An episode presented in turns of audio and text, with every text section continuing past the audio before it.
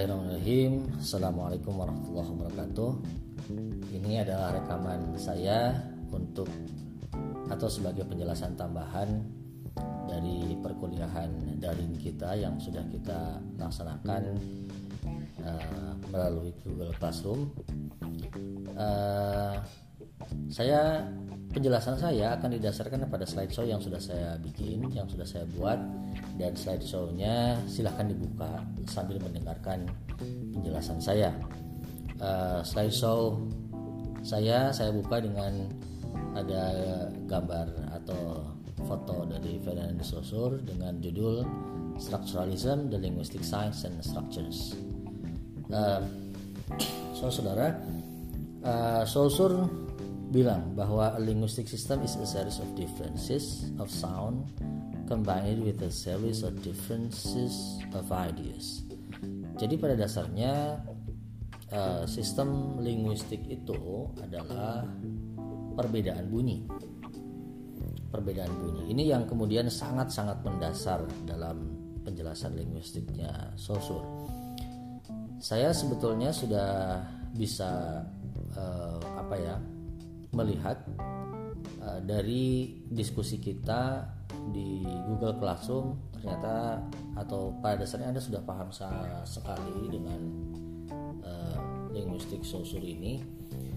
Dan yang paling utama dan terutama tentunya adalah konsep oposisi biner. Dan oposisi binernya ada, ada empat. Nanti kita buka satu-satu di slide show saya berikutnya.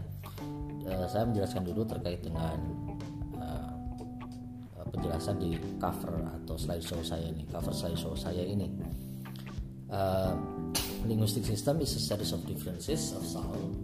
Combined with a series of differences of ideas. Jadi uh, yang dimaksud dengan sistem linguistik adalah rangkaian perbedaan bunyi dan dikombinasikan dengan rangkaian perbedaan gagasan atau uh, konsep. Dan itu secara langsung merujuk pada posisi biner yang pertama sebetulnya yang akan uh, saya jelaskan yaitu terkait dengan signifier dan signified. Sekali lagi pada dasarnya Anda uh, sudah paham dengan ini. Uh, yang dimaksud dengan signifier adalah sound image, adalah bunyi. Jadi ketika saya berbicara di rekaman ini, inilah bunyi. Inilah yang kemudian disebut dengan signifier. Ketika Anda memahami apa yang kemudian saya jelaskan, itu adalah termasuk ke dalam signified atau konsep. Jadi di slide show saya Anda bisa lihat bahwa uh, umpamanya ada arbor. Arbor ini uh, bahasa Prancis ya untuk tree, untuk pohon. Jadi ketika ada seseorang membunyikan po kata pohon, kata arbor di orang Prancis atau di bahasa Prancis atau tree di bahasa Inggris maka yang tergambar di kepala kita tentunya adalah gambar pohon.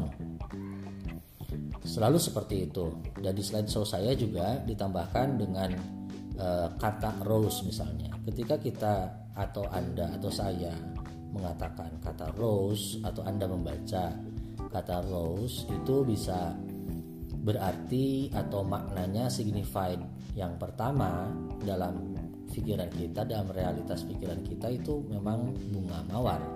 Seperti apa adanya saja yang biasa kita lihat bunga mawar. Dan ternyata rangkaian signified ini uh, akan sangat memungkinkan kita untuk memahami beragam makna beragam konsep ternyata dari rose di slideshow saya itu bisa bermakna passion atau hasrat atau cinta atau apa pun.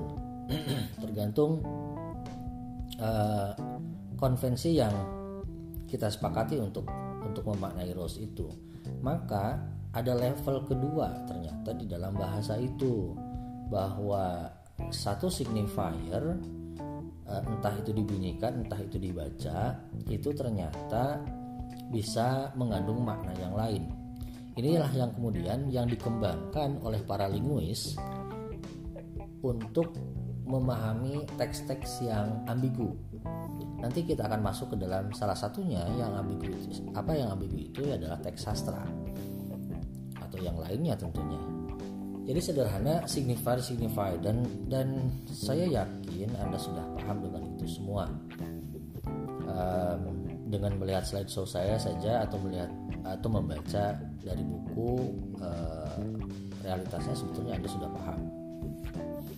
Jadi saya tinggalkan signify signified. Kita masuk ke uh, penjelasan slide show saya yang berikutnya yaitu lang parol. Nah, yang menarik adalah ketika saya ingin membahas lang parol ini uh, dari diskusi kita di Google Classroom itu ternyata uh, hampir semua kelas atau bukan hampir ya mungkin mungkin semua di semua kelas ternyata uh, Anda membahas atau ada yang bertanya atau mempertanyakan apakah bahasa isyarat itu termasuk ke dalam bahasa uh, yang dikategorikan atau didefinisikan oleh Ferdinand de Saussure atau atau tidak atau bukan. Ini harus dipahami lagi-lagi. Makanya kalau tidak salah di beberapa uh, kelas atau di, di semua kelas yang ada ada pertanyaan itunya, pertanyaan mengenai bahasa isyarat, saya berulang kali memancing Anda dengan eh, kata-kata uh, seperti ini. Kita letakkan dulu duduk perkaranya apakah apakah betul bahasa isyarat itu masuk ke dalam kategori uh, bahasa yang dimaksud oleh Saussure atau bukan. uh, anda bisa lihat di buku uh, definisi dari dari bahasa itu sendiri uh, apa language is a system of sign that express ideas uh, yang bisa diperbandingkan incomparable with katanya di sananya incomparable with yang berarti ketika incomparable with itu halaman berapa? Saya lupa lagi saya tidak sedang membawa buku. Uh, silahkan dicari ya itu halaman berapa? Presenter harus bertanggung jawab. Uh, dijelaskan lagi saja oleh presenter nanti halaman berapa itu.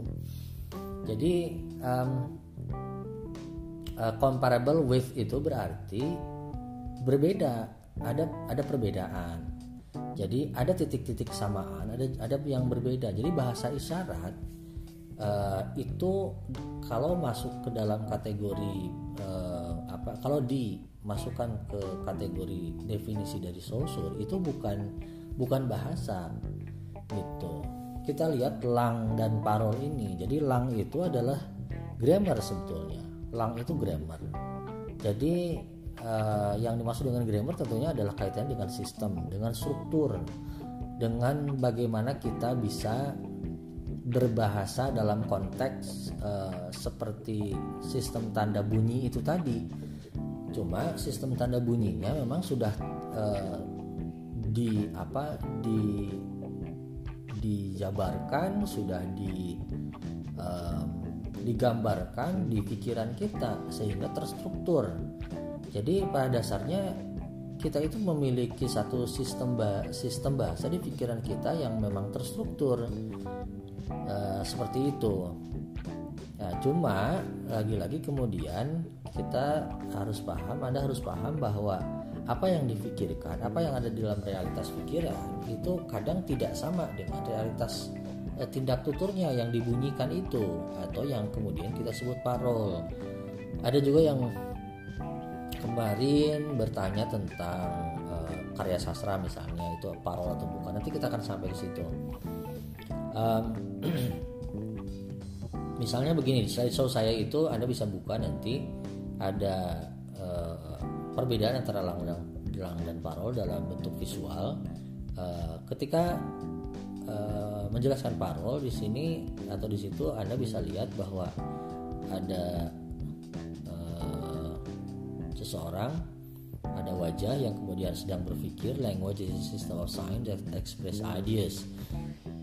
Um, itu secara langnya dan dan terstruktur banget. Uh, dari mulai subjek kemudian noun noun phrase dan sebagainya. Tapi ketika sampai di tindak tutur ternyata ada ada banyak sekali distraksi ada banyak sekali gangguan. Misalnya begini language is um, um, um, system um, a system of signs which express um, um, dan sebagainya. Jadi ketika ada distraksi anda anda anda mungkin mengalami itu ketika presentasi. Banyak hal yang kemudian membuat anda terdistraksi terganggu oleh misalnya um, oleh nervous atau misalnya oleh um, vocabulary yang um, kurang dan sebagainya. Padahal um, sebetulnya anda ingin mengucapkan itu. Jangankan di dalam bahasa Inggris di dalam bahasa Indonesia pun sama saja seperti itu jadi um, bahasa isyarat itu karena tidak terkategorikan sebagai yang masuk ke dalam lang itu tidak tidak bukan bahasa. Itu simbol saja itu tanda saja.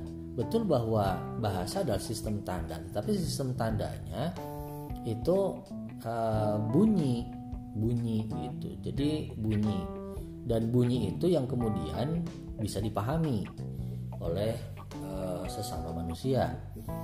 Um, Bagaimana kalau misalnya pertanyaannya? Kan ada juga yang kemudian kalau misalnya yang e, disabilitas yang e, tunanetra misalnya atau tunarungu misalnya. Tunanetra misalnya dengan huruf braille dengan e, tunarungu misalnya dengan gerakan-gerakan. Itu itu kan bahasa iya tetapi bukan bahasa dalam e, definisinya sosur itu adalah simbolik itu tetap e, simbol jadi bukan bukan bunyi, bukan lambang bunyi yang kemudian masuk ke dalam acoustic image yang signifier tadi. Ya tidak bisa, lagi-lagi tidak bisa dikategorikan itu. Nah itu, jadi penjelasannya yang terkait dengan bahasa isyarat itu ada di penjelasan lang dan parol.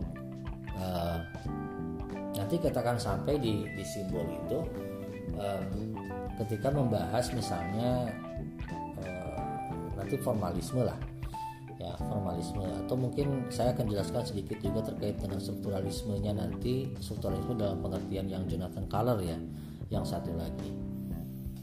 Baik kita lanjutkan saja. Jadi sederhana saja itu lamparol jadi kalau misalnya um, seperti tadi tindak tuturnya jadi banyak distraksi jadi yang error itu yang mana? Yang errornya sebetulnya bukan parolnya tetapi memang langnya di langnya kita bahkan tidak mampu menyusun itu dengan baik. Itu jadi otak kitanya error saudara-saudara. E, langnya itu error. Kalau kalau tindak tuturnya itu terpikirkan dengan baik seperti saya saja ini. Seperti saya bicara sebetulnya ini lang langnya juga ke mana-mana. Jadi tidak terstruktur beda dengan uh, ya apa ya beda dengan kalau misalnya kita membaca. Kalau kita membaca itu langnya itu langsung terstruktur sesuai dengan apa yang apa yang ada di struktur bacaan. Kalau berbicara seperti ini itu um, langnya itu memang ke mana-mana. Makanya ketika presentasi di kelas saya juga terkadang kan jadi ke mana-mana saja karena memang langnya berproses seperti itu apakah itu menunjukkan error? Ya mungkin bisa dipahami seperti itu. Uh, tapi tidak harus juga seperti itu dipahami sebagai yang error. Karena uh, walau bagaimanapun tetap ketika kita bicara saya berbicara sekarang misalnya anda uh, berbicara juga kalau misalnya anda berbicara tetap anda mengkonstruksi sistem mengkonstruksi sistem tanda di real apa di realitas pikiran Anda. Yang karena kebetulan Anda sudah dewasa jadi Anda banyak sekali uh, kosakata. Akhirnya Anda mempertautkan kosakata itu dengan kosakata yang lainnya. Uh, dan kita akan sampai ke sintagmatik paradigmatik setelah ini ya. Uh, dan itu ada kaitannya. Dan akhirnya di pikiran Anda itu kan jadi banyak hal. Sehingga ketika anda ingin menstrukturkan dengan baik akhirnya eh, kadang misalnya ada dari anda yang harus ditulis dulu ada yang uh, apa ya ya harus ditulis dulu harus dikonsep dulu gitu dikopi dulu dan sebagainya. Ada yang yang sudah terbiasa uh, presentasi yang sudah terbiasa ngomong yang sudah terbiasa lancar-lancar saja uh, tanpa ada distraksi dan sebagainya gitu. Yaitu bergantung pada bagaimana kita meng, apa, mengkonstruksi lang membuat sistem di dalam pikiran kita gitu. Jadi lang itu grammar. Setiap bahasa punya langnya masing-masing punya grammarnya masing-masing. Maka ketika kita uh, menggunakan satu bahasa yang lain yang ketika kita bicara menggunakan bahasa yang lain yang tidak dipahami oleh audiens itu jadinya kan jatuh-jatuhnya hanya rangkaian signifier saja tanpa ada signified gitu. Jadi e, karena apa? Karena tidak langnya tidak masuk gitu. Seperti itu ya. Kita lanjutkan biar tidak terlalu panjang uh, di slide berikutnya. Ada sintagmatik dan paradigmatik. Uh, Sausurnya sendiri sebetulnya lebih menjelaskannya atau mengistilahkannya asosiatif. Paradigmatik ini sebetulnya adalah uh, pengembangan atau perkembangan kemudian. Uh, salah satu yang mengembangkannya adalah Louis himself dan Roland Barthes makanya disebut paradigmatik. Sebetulnya sausurnya sendiri bilangnya asosiatif. Jadi begini, sintagmatik itu adalah hubungan struktur in presensia. In presensia. In presensia itu adalah horizontal. Jadi satu satu rangkaian struktur bisa Anda baca di di slideshow saya. The ridiculous girl fell into the pond ridiculous itu bisa di uh, itu misalnya diganti atau bisa setara dengan silly, foolish, funny, crazy, classy, begitupun girl, misalnya person, woman, lady, princess dan sebagainya. Kalau Anda membacanya dari samping kiri ke samping kanan secara horizontal itulah sintagmatik. Tetapi kalau Anda membacanya bahwa ridiculous bisa diganti dengan silly, bahwa girl bisa diganti dengan lady, bahwa fell bisa diganti dengan jump, pon bisa diganti dengan si, itulah in absentia atau paradigmatik. Uh, in presensia ini, ini yang dibunyikan, inilah yang di, diutarakan. Jadi sintagmatik itu uh, apa lebih ke parol, sedangkan paradigmatik itu lebih ke lang. Um, lalu kan kata Saussure yang paling diutamakan itu langnya sebagai sistem sebagai gramatika. Iya betul. Uh, makanya kemudian um, anda bisa lihat lagi di satu di apa di pinggirnya masih slideshow yang itu. Anda coba lihat. The color of this shirt is very bright. Kalau misalnya colornya diganti dengan blade uh, shirtnya diganti dengan cheese kemudian brightnya diganti dengan uh, loud menjadi the blade of this cheese is very loud. Karena strukturnya benar saudara gak ada yang salah di situ nah yang yang jadi masalah adalah berarti langnya error gitu kan? Hubungan paradigmatiknya yang salah. Yang kemudian itu e, memunculkan satu panel yang yang yang salah juga secara uh, signifiednya gitu loh. Secara signifiednya. Kalau signifier kan nggak ada yang salah di situ. Strukturnya benar subjek objeknya benar gitu kan? Nggak ada nggak ada yang salah. Maka eh, saya sering mencontohkan juga seperti ini. Ada dua kalimat di dalam bahasa Indonesia misalnya eh, bapak mencuci mobil di halaman.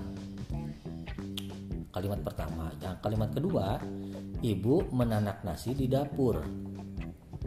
Kalau misalnya e, anda ganti bapak menanak mobil di dapur ada yang salah nggak kan nggak ada yang salah di situ secara struktur loh. Jadi e, secara struktur benar. Yang salahnya adalah langnya. Langnya itu sistemnya rangkaian paradigmatiknya itu itu aneh gitu. Jadi ujung-ujungnya signifiednya nggak kena. Nah gitu. Konsepnya sebagai maknanya itu nggak kena gitu. Jadi uh, um, dalam konteks ini menjadi penting kemudian hubungan sintagmatik dan paradigmatik itu secara bersamaan gitu. Betul um, oposisi biner ini selalu sintagmatik yang kemudian di, dibahas uh, tidak paradigmatik. Um, kenapa seperti itu? Karena karena bagi linguis ya apa objek kajian itu betul di, di ranah sintagmatik. Objek kajian itu betul di ranah sintagmatik tetapi di uh, apa um, si sintagmatik ini uh, didekati oleh sistem uh, paradigmatik ini atau asosiatif atau uh, katakanlah grammarnya gitu loh. Jadi uh, sistemnya kan menjadi menjadi apa termanifestasikan muncul di dalam sintagmatik nah seperti itu. Jadi um, in absensia. Makanya uh, paradigmatik disebut in absensia karena tidak hadir di situ. Karena adanya di pikiran. Itu adanya di dalam. Nah, seperti itu saudara dan itu sebetulnya cukup kayaknya untuk penjelasan sintagmatik paradigmatik dan selanjutnya adalah sinkronik diakronik. Ini juga anda sudah paham semua lah nggak, nggak terlalu banyak saya jelaskan kayaknya. Uh, cukup dengan melihat slideshow saya Anda bisa paham terkait dengan sinkronik dan diakronik ini. Jadi uh, ada satu di satu kelas di kelas apa ya kemarin yang bertanya mengenai misalnya apakah pengkajian bahasa Sanskerta itu adalah uh, harus selalu diakronik ya tentu harus diakronik tetapi bisa juga sinkronik kalau Anda sudah memahami bahasa Sanskerta, misalnya begini, bahasa Sanskerta yang dipakai di Kerajaan Majapahit di, ta di tahun 1450. Bisa jadi tetap saja Anda membahas itu secara sinkronik, tidak dikaitkan dengan sejarah. Gitu. Um, kalau mau diakronik berarti ada ada uh, apa hubungan past present future-nya. Selalu begitu. Ya, kalau kalau diakronik. Gitu. Jadi diakronik aksis itu selalu ya, selalu vertikal. Kalau sinkronik aksis itu selalu horizontal.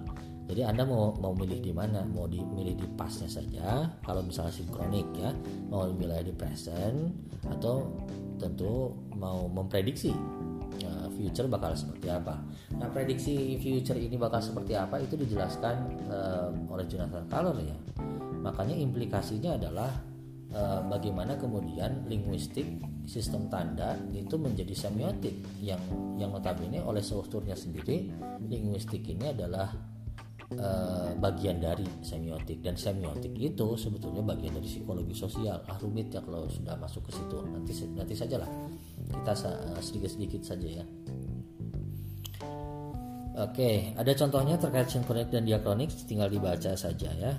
Nah, sekarang di slideshow selanjutnya saya akan e, menjelaskan bagaimana strukturalisme itu muncul dalam pemahaman Jonathan Color yang tentunya diilhami oleh e, apa Saussurian linguistics.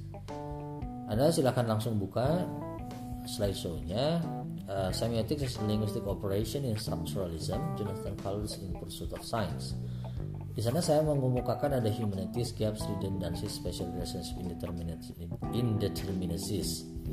Um, anda tahu bahwa Anda ada di uh, Fakultas Adab dan Humaniora. Um, seperti yang sudah saya uh, katakan berulang-ulang kalau tidak salah di kelas juga ya, bahwa ilmu humaniora itu adalah ilmu yang yang relatif ke mana-mana. Betul-betul ke mana-mana. Uh, akhirnya banyak sekali gaps banyak sekali redundant banyak sekali special relationships. Ya banyak sekali lah tentang indeterminacies. Uh, apa ketidaksepakatan ketidaksepahaman ketidakcocokan banyak sekali pertentangan uh, apa ketumpang tindihan dan sebagainya. Ilmu-ilmu lain tentunya ya ini dalam kaitan dengan ilmu yang lain di dalam ilmu maniora sehingga uh, Jonathan Kahler mencoba untuk merefresh bahwa ternyata linguistik ini uh, apa bersangat berkontribusi. Uh, linguistik Sausurian itu sangat berkontribusi terhadap uh, ilmu humaniora. Bagaimana sistem tanda yang dibuat oleh Saussure dengan munculnya signifier dan signified itu kemudian memunculkan satu model uh, semiotik yang berasal dari linguistik ala Saussurean uh, sehingga semiotiknya sendiri itu creating the past, articulating the present, projecting the future. Artinya adalah bahwa uh, semiotik itu bisa merang uh, bisa secara diakronik um, apa merangkai hubungan antara hari ini dengan masa lalu. Bahkan masa lalunya bisa diciptakan uh, dengan melalui kajian signi, apa signified signified atau semiotik secara keseluruhan. Gitu. Articulating the present bah, hari ini kita bisa melihat segala sesuatu lewat kerangka semiotik lewat kerangka tanda lewat kerangka sistem tanda uh, bagaimana signifier dan signified itu betul-betul muncul di dalam uh, perkembangan ilmu humaniora. Projecting the future bahkan itu juga bisa karena dengan memahami semiotik, dengan memahami rangkaian-rangkaian tanda yang hari ini sudah muncul, kita bisa memproyeksi, kita bisa mem, apa, mem, membayangkan masa depan itu seperti apa. Lalu eh, petak petak modelnya tentunya ada model linguistik ala Saussure dan eh, di semiotik ya dan simbolik culture-nya Persian. Um, ini sekadar saya sebetulnya bahwa semiotik itu istilah yang sering digunakan oleh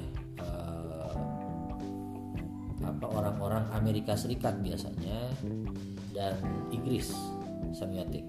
Tapi kalau Eropa kontinental mereka biasa menggunakannya istilahnya semiologi atau semiologi.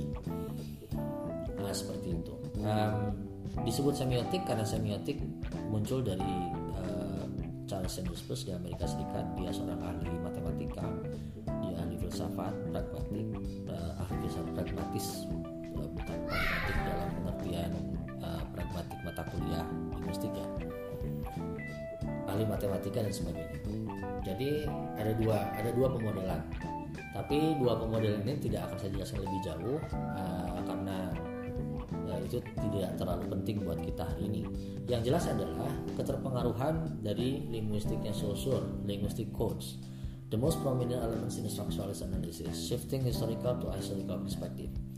Um, jelas linguistik ini eh, kan sosurnya sendiri menolak diakronik menolak eh, penjelasan eh, historis. Yang berarti eh, kalaupun misalnya creating a past itu tetap sistemnya adalah sistem sinkronik articulating the present juga uh, tetap itu adalah uh, apa sinkronik dan sebagainya. Projecting the future juga sinkronik, jadi tidak tidak terkait dengan um, historis. Kemudian meaning is always a product of relation as well as a positions within the system. Uh, lalu kemudian kita memahami bahwa uh, makna itu selalu merupakan produk dari hubungan antar unsur antara strukturnya di dalam struktur di dalam satu sistem. Makanya memahami satu hal itu sudah saja satu hal saja memahami bahkan memahami apa ya memahami bangunan arsitektur memahami uh, teks ses, apa teks apa pun. Itu sistemnya saja yang kemudian yang dibahas tidak usah tidak usah yang lain. Itu yang dimaksud dengan ahistoris itu yang dimaksud dengan sistem. Jadi memahaminya cukup satu itu saja rangkaian yang ada di dalamnya. Maka e, kemudian menjadi tidak heran bahwa e, dalam kerangka semiotik atau dalam kerangka linguistik makna itu bisa dicapai bisa muncul. Cuma akhirnya karena maknanya itu berbeda-beda antara satu pemahaman dengan pemahaman yang lain dalam walaupun dalam satu sistem yang sama itu kan akhirnya menjadi menjadi labil. Makna itu menjadi labil. Makanya semiotics itu diarahkan oleh oleh Jonathan Color itu ke arah a critic of semiotics gitu. Jadi semiotics or a critic of semiotics. Uh, menciptakan makna atau justru membongkar makna sebetulnya. Makanya ini yang kemudian disebut a deconstructive angel. Uh, pembongkaran atas makna itulah yang kemudian membuat uh, makna dalam satu sistem menjadi tidak ada. Nah ini ada kaitannya dengan nanti yang presentasi Derrida ya yang dekonstruksi. Jadi memahami Derrida itu juga e, bisa landasan awalnya dalam memahami yang teks Jonathan Color in Pursuit of Science ini. Nah seperti itu. Dan saya so terakhir saya itu adalah uh, penjelasan mengenai strukturalisme sebagai um, upaya untuk menerapkan teori-teori linguistik terutama sosial linguistik ke dalam objek atau aktivitas di luar bahasa bahwa Anda bisa melihat sajak, novel, mitos, fashion system, TV programs, films, advertisements, restaurants, menu, oil, painting as a system of science. Yang berarti semua sistem tanda itu ada di mana-mana. Uh, anda bisa membahas COVID-19 itu sebagai sistem tanda, sistem tanda sebagai sebagai virus, sistem tanda sebagai dilihat dari ilmu kesehatan, dilihat dari uh, apa sistem tanda dilihat dari ilmu kesehatan, sistem tanda dilihat dari uh, ilmu sosiologi misalnya dan sebagainya. Yang yang jelas tetap di dalamnya ada sistem tanda. Ya seperti yang saya bilang di sini, you can view a point Novel myth, fashion system, TV programs, films, advertisement, menu, oil painting, a system of science. Jadi karya sastra itu ya parol, uh, poem, novel, myth, fashion system itu parol, itu ungkapan, itu tindak tutur, itu itu tindak tutur. Yang kemudian uh, si tindak tutur ini dijadikan objek dan dianalisisnya yang apa uh, topik-topik penganalisisannya adalah langnya sebetulnya. Si si sistemnya si sistem di dalam di dalam parol itu uh, mudah-mudahan anda paham lah ya. Jadi misalnya ada ada sajak uh, ambil saja misalnya menurut notekennya uh, Robert Frost ya. Uh, satu sajak itu anda bisa lihat itu dari it, apa strukturnya uh, sintagmatiknya dilihat dari uh, itu itu adalah parol gitu ya tetapi yang jelas Anda melihatnya, mendekatinya dengan lam gitu. Bahwa ketika ada yang tidak beres dengan parolnya, maka langnya sebetulnya ini menjadi tidak beres juga. Akhirnya ini nanti ada kaitan dengan presentasi selanjutnya di formalisme. Kalau kata Roman Jacobson, ini spoiler ya. Kalau kata Roman Jacobson, um, ya lang dari para sastrawan itu error semua ya jadi, a structuralist analysis will try to isolate the codes as the underlying systems by which designs are combined into meanings. It will largely ignore what the signs actually say and concentrate instead on the internal relation to one another. Jadi, relasi antar struktur saja di sini strukturalisme itu um, mendekati satu satu hal meng, apa, membahas satu hal hanya dari um, internal relations to one another yang kemudian nanti menciptakan makna.